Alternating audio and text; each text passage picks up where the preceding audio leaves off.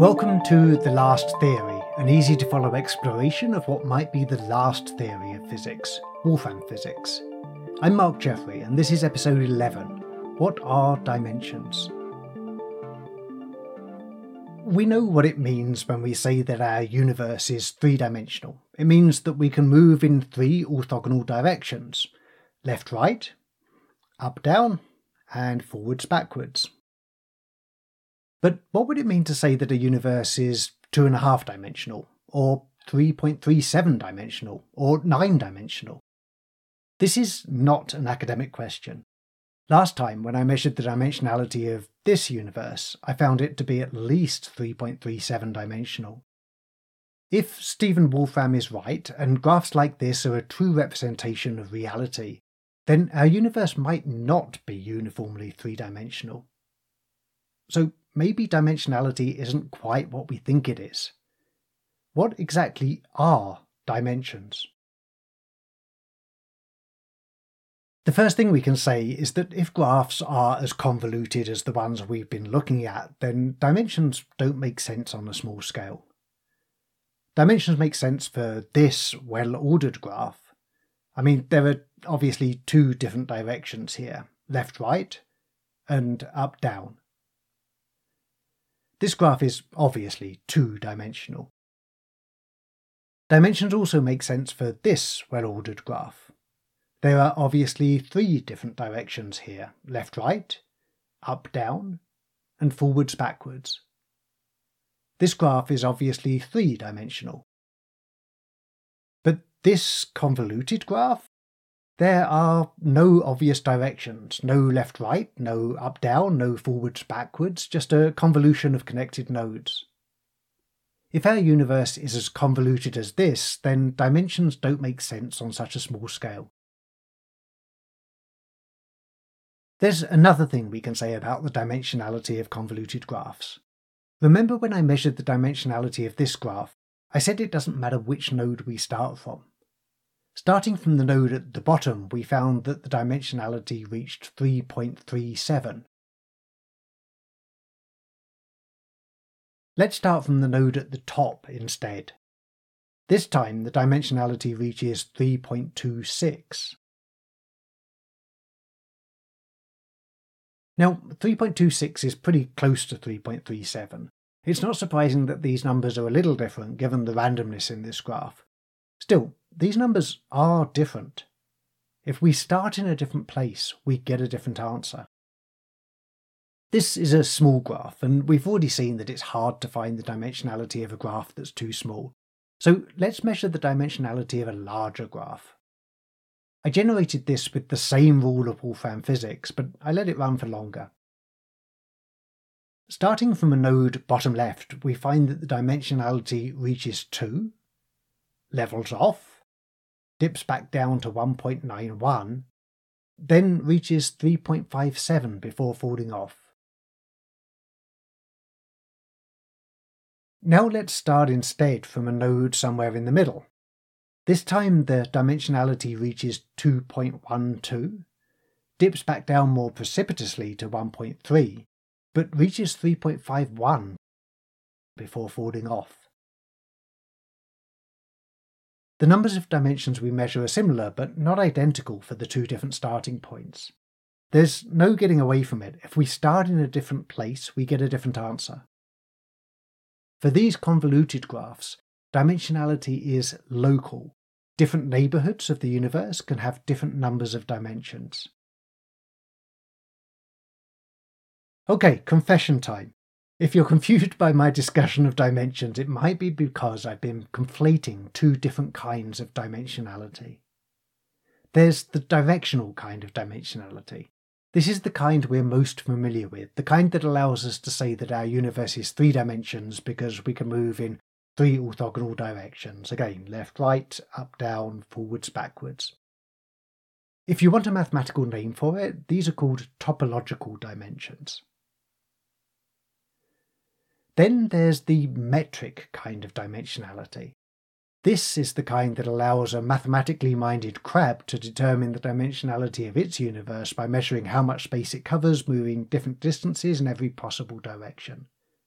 Again, if you want a mathematical name for it, these are called Hausdorff dimensions. If a 3.37 dimensional universe seems unimaginable to you, that might be because you're thinking of 3.37 topological dimensions, which you're right is unimaginable. Whereas what we've been measuring is 3.37 Hausdorff dimensions. In a uniform graph like this, these two different kinds of dimension match up. In this cubic grid, Hausdorff dimension is well behaved. It's the same in every neighbourhood and at every scale beyond the very smallest scale. It's 3. In such a well behaved universe, topological dimension makes perfect sense. In this universe, it makes sense to say that we can move in three orthogonal directions left right, up down, forwards backwards. But what if our universe isn't so simple? In a convoluted graph like this, the two different kinds of dimension don't match up. In this graph, Hausdorff dimension is not so well behaved. It's different in different neighbourhoods and it varies wildly at smaller scales.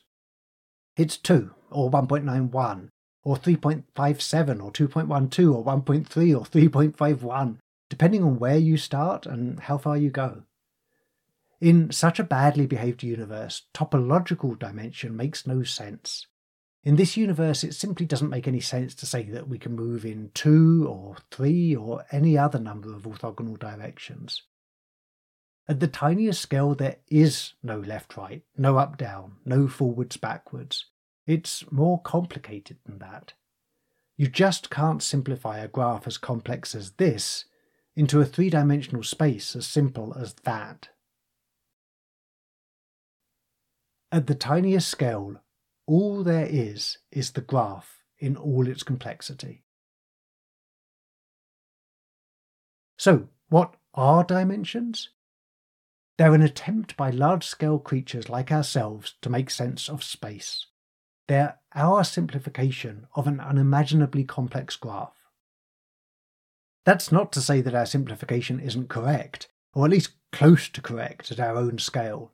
Indeed, I'm quite sure that our simplification of the graph into three dimensional space is correct. As I've said before, if Wolfram's graphs are going to be a true representation of our universe, they're going to have to be three dimensional, or at least approximately three dimensional at a large scale. But that doesn't mean that Wolfram's graphs need to be precisely three dimensional. It's possible that there are some neighbourhoods of our universe where space is 2.99999 dimensional, and other neighbourhoods where it's 3.00001 dimensional. Nor does it mean that Wolfram's graph need be three dimensional on a small scale. Our universe might be two and a half dimensional, or 3.37 dimensional, or 9 dimensional on the tiniest scales. All that matters is that Wolfram's graphs approximate to three dimensions at a large scale. Okay, so to conclude this trilogy of episodes about dimensionality, I'm going to flip everything I've said so far on its head. I've been starting from the assumption that our universe is three dimensional and asking whether the graphs generated by Wolfram's rules might be a true representation of this three dimensional universe.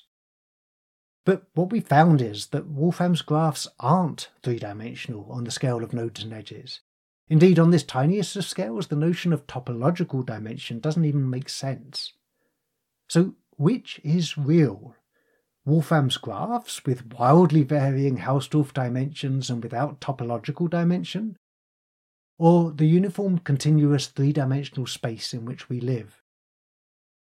Well, it's natural to start from the assumption that uniform continuous three dimensional space is real and that it's Wolfram's graph that's the fabrication.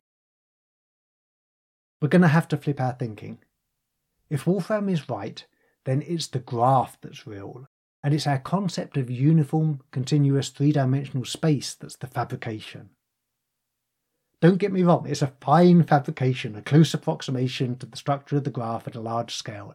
But as long as we keep in mind that it ain't necessarily so, we'll leave our minds open not only to a deeper understanding of Wolfram's concepts, but also to potential differences between those concepts and our current simplifications. Suppose, for example, we measured the dimensionality of our own universe and found that it is indeed 2.99999 dimensional in some neighbourhoods and 3.00001 dimensional in others. If such fluctuations could be precisely predicted by Wolfram's rules, it would be a way to verify the reality of Wolfram's graphs. This is going to be a theme throughout future episodes. If we're going to wrap our minds around Wolfram physics, we're going to have to flip our thinking. We're going to have to stop thinking of our current concepts of physics, three dimensional space, the curvature of four dimensional space time, and so on, as reality. And we're going to have to stop thinking that Wolfram's graphs need to conform to these concepts. Instead, we're going to have to start thinking of Wolfram's graphs as reality and our current concepts of physics as mere approximations to that reality. I don't know whether it'll work out, but I do know that it'll take a mindset shift to find out. Thanks for listening to The Last Theory.